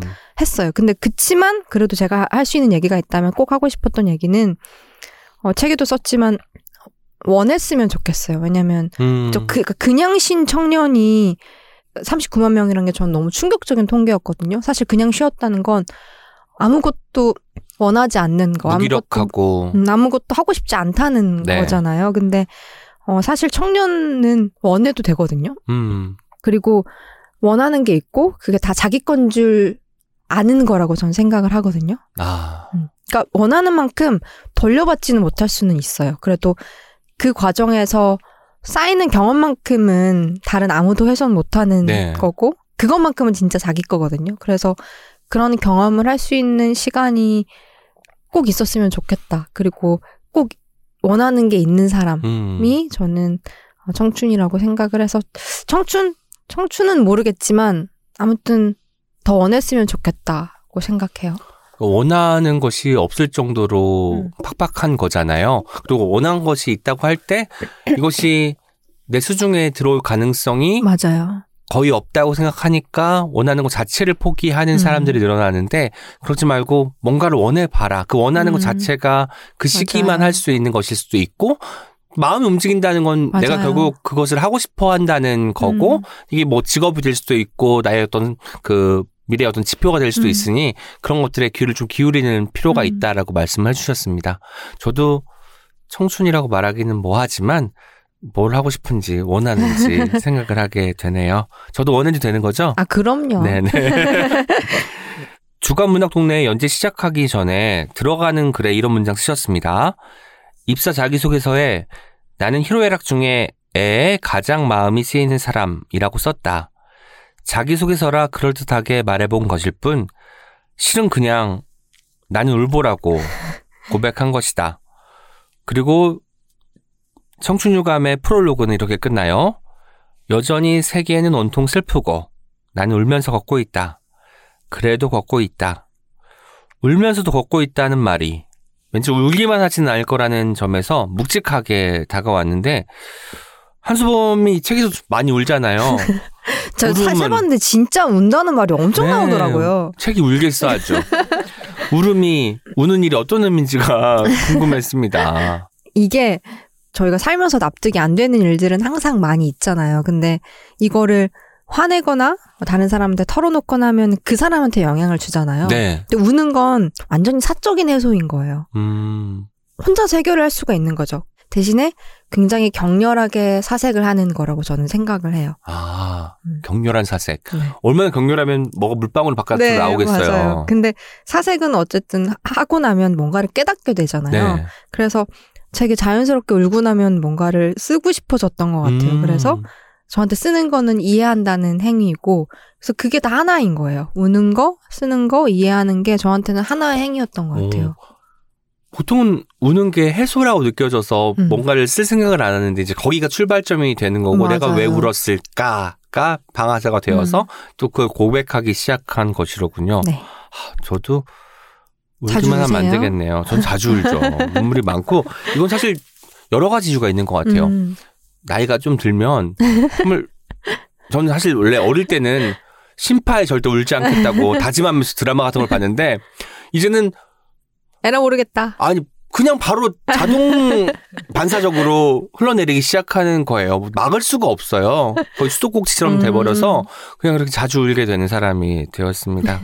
그거 쓰세요. 울고 나서. 오늘 드라마가. 왜 또 아프고 그러냐면서 또 쓰겠죠. 아, 2015년에 대학 내일의 표진 모델 이웃단 아. 제보를 접했어요. 그 당시 인터뷰에서 질문자가 어떤 미래를 꿈꾸는가? 라는 이 추상적인 질문을 음. 던졌는데 여기에 대한 답을 이렇게 하셨습니다. 오늘은 여전히 불만족스럽고 내일은 불투명해서 불안한 그런 비루한 삶들이 지속되지만 할 수 있는 것들 혹은 해야 하는 것들을 하며 시간을 견디다 보면 언젠가는 무엇이든 되어 있을 거라고 생각합니다. 구원이 요원할지라도 지쳐서 나가 떨어지지 않는 것을 최선의 목표치로 두고 단순하게 모든 일에 선의를 믿으며 살고 싶습니다. 너무 멋진 말이잖아요. 그리고 이게 정말 대학생 음. 때일 테니까 한참 전의 일인데 이 말이 지향하는 바가 또 청춘유감에서 또 고스란히 느껴지기도 하더라고요. 8년이 지난 지금 달라진 게 있을까요? 아니면 모든 일에 선의를 여전히 믿고 있는지 그 사이 변한 것과 변하지 않은 것이 무엇인지 들려주세요. 진짜 미칠 것 같은 게 네. 제가 이 8년 동안 진짜 기사를 열심히 해서 그 대학 내 사진을 밀어내 보려고 정말 노력을 많이 했는데 아직도 그게 제 이름을 검색하면 나와요? 상위에 뜨고 이 방송에 나가면 또 찾아보실 거 아니에요. 네. 얼마나 패기 넘치게 복장을 근데 갖추고 또 인터뷰를 했을 거 아니에요. 그것도 거기 다 컨셉으로 정해 정하신 거고 제가 이렇게 한 게 아닙니다. 네네. 근데 아무튼 그 대학 내 표지 모델은 그 친구가 한번 해보라고 해서 했는데 제가 아까 아까도 얘기했지만 자기가 먼저 하진 네. 않아. 누가 뭐 해볼래? 누가 뭐 남들 부추기면 그래? 아무튼 한번 그럴까라고 어. 해서 한 건데 이게 그러니까 정확히는 사실 2012년도에 인터뷰 한 거고 아하. 2013년 3월로 이제 그 개강하고 대학 내일은 이렇게 전 대학교 이렇게 비치가 되거든요. 네, 무가지여가지고 그래서 애들이 개강하자마자 본 그 호였어요. 음. 그래서 그때 저- 그때 전 독일로 도망가 있었죠. 그 교환 학생으로. 해서. 아, 근데 아무튼 정확히 10년 전인데 2013년 3월로 찾아보지 마세요. 네, 뭐 홈페이지에 가면 있겠죠 뭐. 찾아보지 마세요. 근데 뭐 10년 전이면 그때 이제 김윤 쌤이 추천사에서 쓰신 저는 다른 사람이 될 수 있습니다라고 쓴그 시기랑 같이 아. 겹치는 거죠. 근데 어쩐지 이 멘트가 뒤에 그 편지의 멘트하고 맥락이고 맥락이 다. 있더라고요. 근데 모르겠어요. 저 때는 왜 저도 신기해요. 저 때도 저런 생각을 하고 있었구나. 정말 한결같지 음. 않은 변함이 없구나. 그거는 확실한 것 같아요. 저는 모든 일의 선의는 정말로 믿는 편인 것 같고 안 믿으면 힘들어서. 그거는 사실 기자가 가장 먼저 잃어버릴 수 있는 것이기도 할 텐데 그래서 안 맞아요. 뭘 안 맞아요 잘하고 계시잖아요. 네. 아무튼 어쨌든 그 중간에서 어쩌면 저는 소분 기자님이 일기도 쓰시고 에세이도 남기시고 이런저런 것들을 항상 곁에 두시는 것도 이 사이에서 나를 몸둘, 몸둘 바를 모르겠고 음. 부표처럼 떠다니기는 싫어서 나를 잡아주는 중심 축을 만들려는 과정 같이 느껴지기도 맞아요. 하거든요. 어, 여전히 모든 일에 선의를 믿으며 살고 계시다는 아름다운 이야기를 들었습니다. 지금 문학 기자가 아니잖아요. 네. 저는 어떤 면에서는 읽기라는 행위가 더 가뿐해지고 편해지고 수월해졌을 것도 같아요. 왜냐면 거칠게 표현하자면 보도하는 사람, 음. 뭐 취재하는 사람에서 그냥 읽는 사람이 된 거잖아요. 근데 한편으로는 몸이 좀 근질거릴 것도 같거든요. 음. 왜냐면 어, 옛날처럼 막 어떤 신간이 나오면 음. 내가 물론 특종은 아니지만 이 작가를 만나서 인터뷰하고 남들은 발견하지 못했던 어떤 지점들을 이야기하면서 뭐 글사를 쓸 수 있는데 지금 너무 다른 곳에 와 있지 않나라는 생각이 가질 것 같은데 어떻게 변화했나요? 읽는 것에 대한 태도가. 너무 좋 너무 좋아요. 읽고 아. 싶은 것만 읽을 수 있어서. 어, 네. 너무 좋아요. 너무 좋. 그리고 어쨌든 제가 이제 문학 담당은 그만뒀지만 책 관련해서 이것저것 일을 주시기도 해서 읽는 분량은 많이 줄지는 않았고 그래도 일주일에 두세 권 정도는 항상 꼬박꼬박 읽는 것 같긴 해요. 근데 한 가지 아쉬운 거는 제가 문학 담당일 때는 어쨌든 문예지를 다 보내주셔서 그 한국 단편 소설 제가 이다나라는 네네. 코너도 연재를 했지만 한국 단편 신작들을 바로바로 읽을 수 있어서 좀 좋았는데 그건 문예지는 관련자가 아니면은 되게 읽기가 좀 어렵잖아요. 그러니까 도서관에 가서도 대출이 안 되고 거기 현장에서 읽어야 현장에서만 되고. 읽어야 되는데 물리적인 시간이 또 거기서 들고 해서 그게 문예지에 실린 단편들을 옛날처럼 못 읽는 것 빼고는 음. 너무 좋습니다. 회사 영상팀에서 유튜브 영상 콘텐츠 제안을 받고 고민을 털어놓으니까 친구가 음. 이 말을 했어요. 그 일이 궁금하다는 건 이미 네가 그걸 원하고 있다는 뜻이야. 음. 영상팀에도 답변 주기로 한 전날에는 아빠가 예전에 해주셨던 말이죠. 아빠는 살면서 많은 선택, 선택 들 앞에서 주저하다가 놓친 뒤에야 그게 기회인 걸 깨달았어. 너는 그런 일이 없었으면 좋겠다. 뭔가 딱 맞아 떨어지는 느낌의 음. 에피소드거든요. 또 엄마가 한편 보낸 택배 상자에는 신문에 이제 그 음. 식재료들이 쌓여 있었잖아요. 과일 같은 것. 근데 자세히 봤더니 밑줄이 빼곡하게 그어져 있어서 봤더니 아 나에 대한 애정, 내가 관심 음. 있어 하는 것들을 이렇게 기록해 놓으셨다가 뭐 대화하든 아니면 뭐 제안이든 하고 싶어서 어머니 딴에는 딸과의 거리감을 좁히고 다가가는 방식으로서 신문을 활용하신 음. 거잖아요. 이걸 보니까 결국 한소범의 청춘을 나게 해준 음. 건뭐 이할이 아니라 8할 음. 이상의 저는 사랑이었구나라는 생각이 들었어요. 그리고 이 사랑을 음. 뭐 어떻게든 기억하고 기록해내는 일이었구나 하고요. 어떻게 생각하시는지 듣고 싶네요. 진짜 맞는 것 같아요. 저는 제 형제도 없고 친구도 사실 많은 편은 아닌데 다행히도 네. 근데 여기 책에는 친구 좀 많은 것 같던데. 몇 명 안 나와요. 그래요? 네. 뭔가 다 아, 근데- 달라가지고 아, 다 다른. 친구들이니까 뭐꽤 많다 했는데 겹치는 사람들도 있다는 거죠? 어, 근데 이제 큰 범주에서 친구들은 있지만 어쨌든 제가 이렇게 어, 의, 의지하고 어리광 부려도 되는 친구들은 또 항상 어리광 부리는 사람들은 정해져 있는 것 같아요. 그러면 그 친구들도 섹터가 있나요? 어리광 부릴 수 있는 친구, 노래방 가는 친구. 제가 어리광 한번 부릴게요. 아니, 아니. 뭐, 받아주시- 아, 굳이 뭐 주신다고. 또, 네네, 알겠습니다. 네. 저기 상수역에 어리광이란 술집이 있어요. 제가 가봤는데 괜찮더라고요.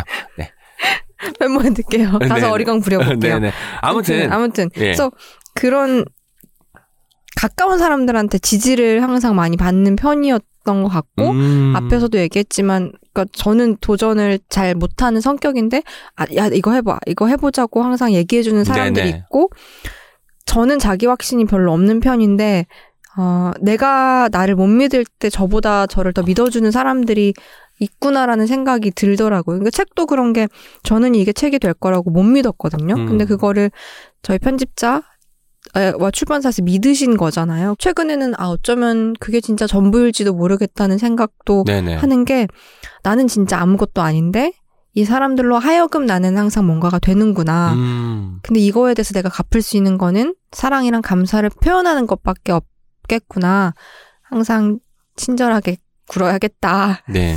생각을 많이 하는 것 같아요. 그거밖에 할 수 있는 게 없는 것 같다. 그럼 책이 나오고 이 책을 담당 편집해줬던 김몽곤 편집자님께 뭐 선물을 드리거나 감사하다는 문자를 따로 드렸는지. 아 그럼요. 꽃가옷 한 볼.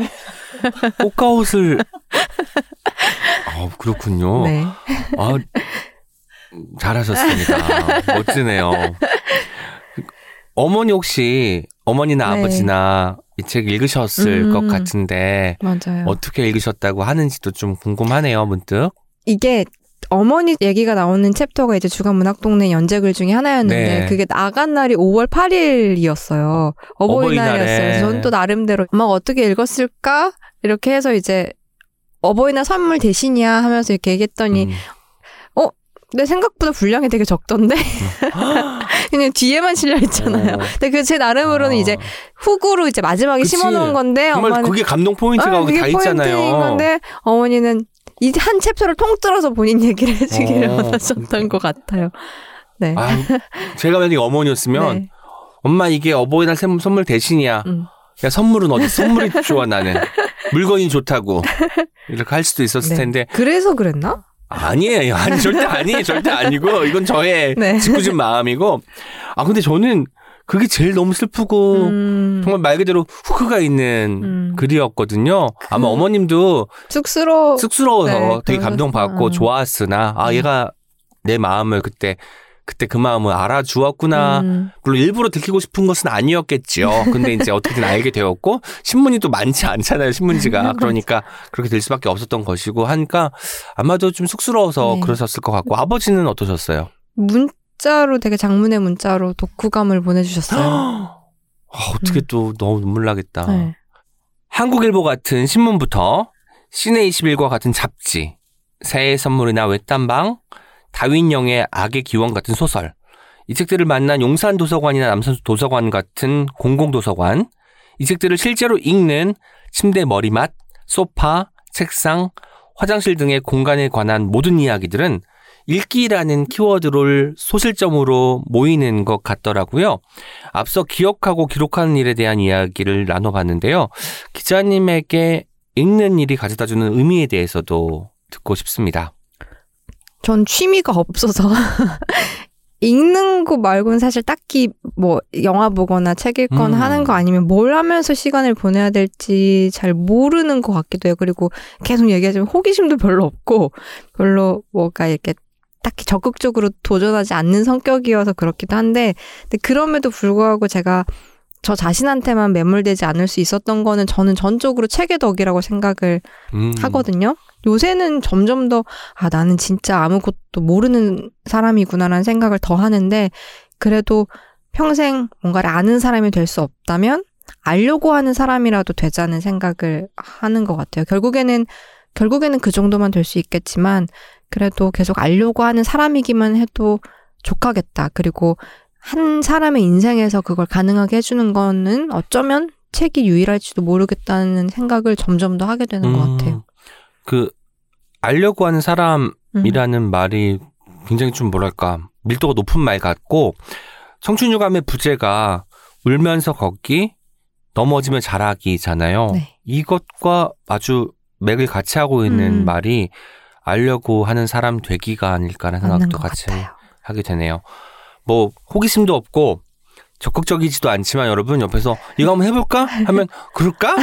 라고 하실 준비가 언제든 네. 되어 있으니 한소범 작가님, 한소범 기자님 많은 곳에서 요청을 하시길 바라겠습니다. 이제 옹기종기 공식 질문 드리도록 할게요. 네. 책으로 청취자에게 추천하고 싶은 단 한 권의 책을 말씀해 주시고요. 절판된 도서와 자신의 책을 제외한 책을 추천해 주시면 좋겠습니다. 없으면 대명사. 이러지 말자. 이러지 말자 우리. 없으면 대명사를 추천합니다. 이러지 맙시다 우리. 왜냐면 정말 좋은 시집이고, 네. 나온 지 얼마 안 됐고, 또, 네. 아니 뭐 이유도 너무 간단해. 나온 지 얼마 안 됐고 정말 좋고 이거 너무한 거 아닌가요? 보통은 이 책이 자기 인생에 어떤 그 역할을 했는지 도화선에 불을 지폈는지 아니면 뜨- 뜨거운 마음을 가라앉혀 주었는지 이야기를 하는데 최근 나왔잖아요. 나온 지 얼마 안 되기도 했고 좋은 책이니까요. 에이, 진짜 준비해온 책 이야기 합시다. 없으면 준비 안, 뭐야 이거 진짜. 준비 안 한. 없으면 대명사. 이유는 최근에 나왔고 괜찮으니까 네 좋네요. 아 근데 아니 기자님 아, 작가님 기자님 작가님 속 난리 났네. 아니 소설 좋아하시잖아요. 음, 네. 소설을 추천해 주실 줄 알았는데 제가 아무리 앞에 있다고 하더라도 굳이 그러실 필요가 없거든요. 아, 소설이요? 아, 소설은 최근에는 저희 편집자님이 필립 로스, 제 편집자님한테 인생책이 뭐냐고 여쭤, 편집자님한테 네, 여쭤봤더니 필립 로스라고 하시더라고요. 인생 책이 아닌 인생 작가 아닌가? 인생 필립 로스는? 작가 필립 로스의 음, 울분을 울분 라고 하셔서 또 안 읽어볼 수가 없잖아요. 네네. 나의 은인의 인생 작가 인생 책. 그래서 울분을 읽었는데 너무 너무 너무 좋았어요. 나의 은인인 김몽곤 편집자의 인생 책을 읽었더니 너무 너무 좋았다. 필립 로스의 울분. 네. 이거 편집자 K에 나가서 한 말이잖아요. 아는 새로운 거 해줘야지. 우리 또 거기 아. 책, 책원 추천한 거에 들어가 있잖아, 지금. 이유는 얘기 안 했는데. 아, 맞네요. 거기서. 네. 그럼 다시 정리할게요. 네. 나의 인생 편집자께서 네. 인생책으로 인생 아니 인생 작가로 꼽은 필립 로스의 울분 네. 이렇게 정리하도록 하겠습니다. 네. 여러분 없음의 명사는 잊어주세요. 네. 함께 읽으세요. 네. 네. 오늘 책이라웃 오은의 옹기종기 녹음 어떠셨나요? 책이라웃 후자분들께 전하고 싶은 이야기와 함께 마지막 인사 부탁드리겠습니다. 네, 안녕하세요. 긴 시간 얘기 들어주셔서 감사합니다. 읽는 행위가 삶을 확장시킨다고 오랫동안 믿어왔는데, 읽히는 행위는 또 다른 의미로 삶을 음. 확장시킨다는 생각을 요새는 많이 하고 있어요. 읽어주시는 분들 덕분에 제가 아, 삶이 확장되는 것 같습니다. 감사합니다. 네, 에고서치 하루에 두 번 정도 하고 계시니까 아침 저녁으로 하고 계시니까 여러분 청춘 유감 꼭 읽으시고 거기에 대한 몇 줄의 리뷰라도 남겨주시면 한수봉 기자님께서 아마 힘을 얻는데 네. 큰 도움이 되지 않을까 싶습니다. 오늘 함께 해주셔서 감사합니다. 감사합니다. Check it out. 누구와도 닮지 않았고 어느 쪽으로도 충분하지 않기 때문에 결국 나는 충분히 나 자신일 수 있는 것이다. 그 아주 작은 자신감을 쇳덩구리처럼 굴리고 굴리다 보면 언젠가는 나만 할 수 있는 얘기도 찾아질 것이다. 청춘유감에서 한소범 기자님이 적은 이 문장에 굵게 밑줄을 쳤습니다. 어디에도 나의 자리가 없는 것처럼 느껴질 때, 나라는 존재가 이도저도 아닌 것처럼 생각될 때, 한수범 기자님의 문장처럼 그 아주 작은 자신감에 기대서 고유한 나 자신을 만난다고 생각하면 어깨가 조금이나마 가벼워질 것 같아요. 그렇게 우리 모두의 청춘이 힘을 내길 바랍니다. 이제 여러분의 목소리를 하나하나 들어보는 댓글 소개 시간입니다. 오늘도 켈리님과 단호박님 함께합니다. 안녕하세요. 안녕하세요. 켈리입니다. 안녕하세요. 단호박입니다. 지난 방송 김머치 작가님, 유선임 작가님 다녀가셨고 저희는 정말 어떻게 시간이 흘렀는지 모르게 두 분의 이야기에 풍덩 음. 빠져들었잖아요. 공기가 좀 위에 떠 있는 느낌이었어요. 네. 이 작가님께서 또 후기를 남겨주셨더라고요. 제가 후기를 한번 읽어드리겠습니다. 저희는 다년간 여러 팟캐스트에 출연했던 나름의 게스트 경력직인데요. 출연하게 되면 채널의 분위기와 진행해주시는 분의 캐릭터에 따라 저희 색깔도 다양하게 달라지더군요.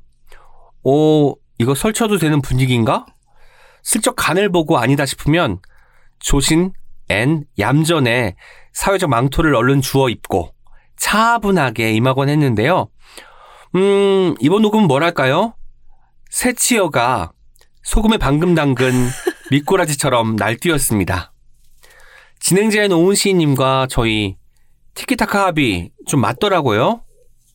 덕분에 고등어와 돼지 불고기 사건부터 댄수맥, 퍼니처까지 이 말 저말 아무 말 페스티벌을 버리고 왔습니다. 후회하지 않으실 겁니다.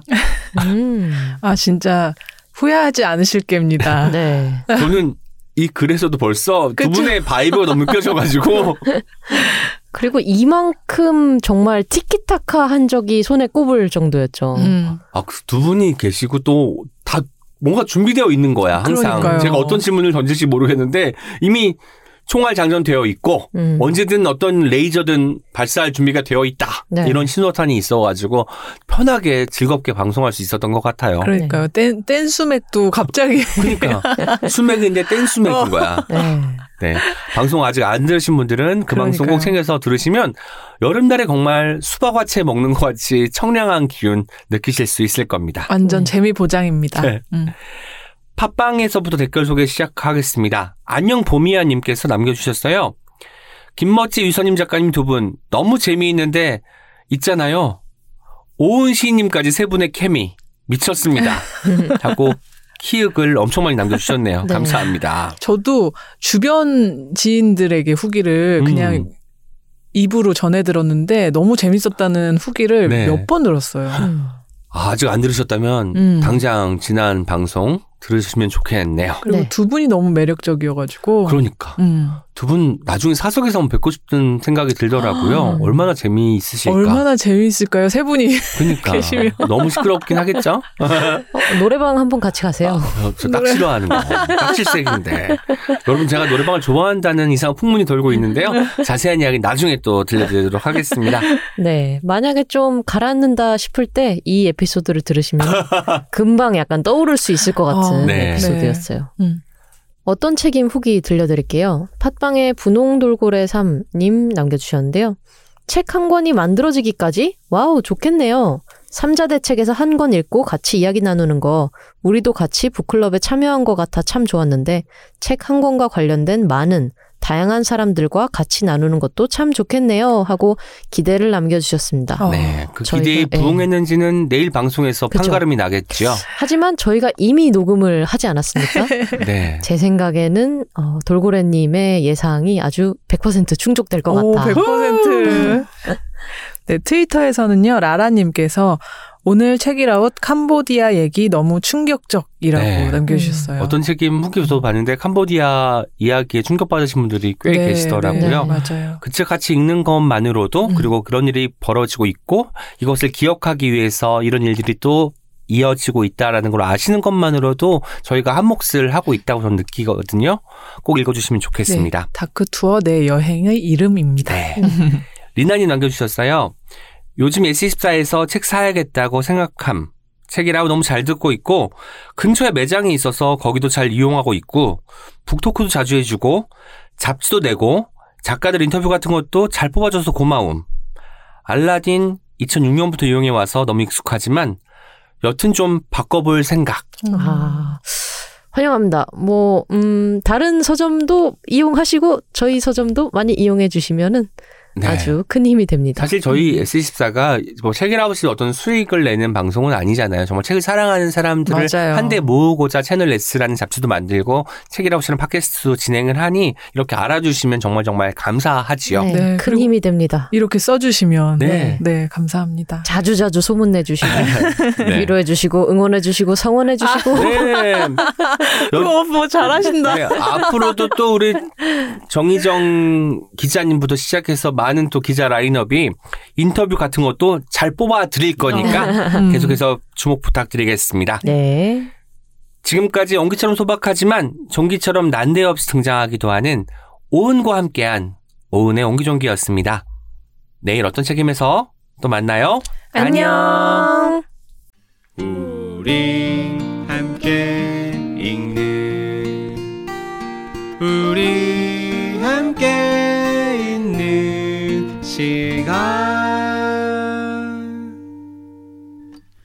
책이라운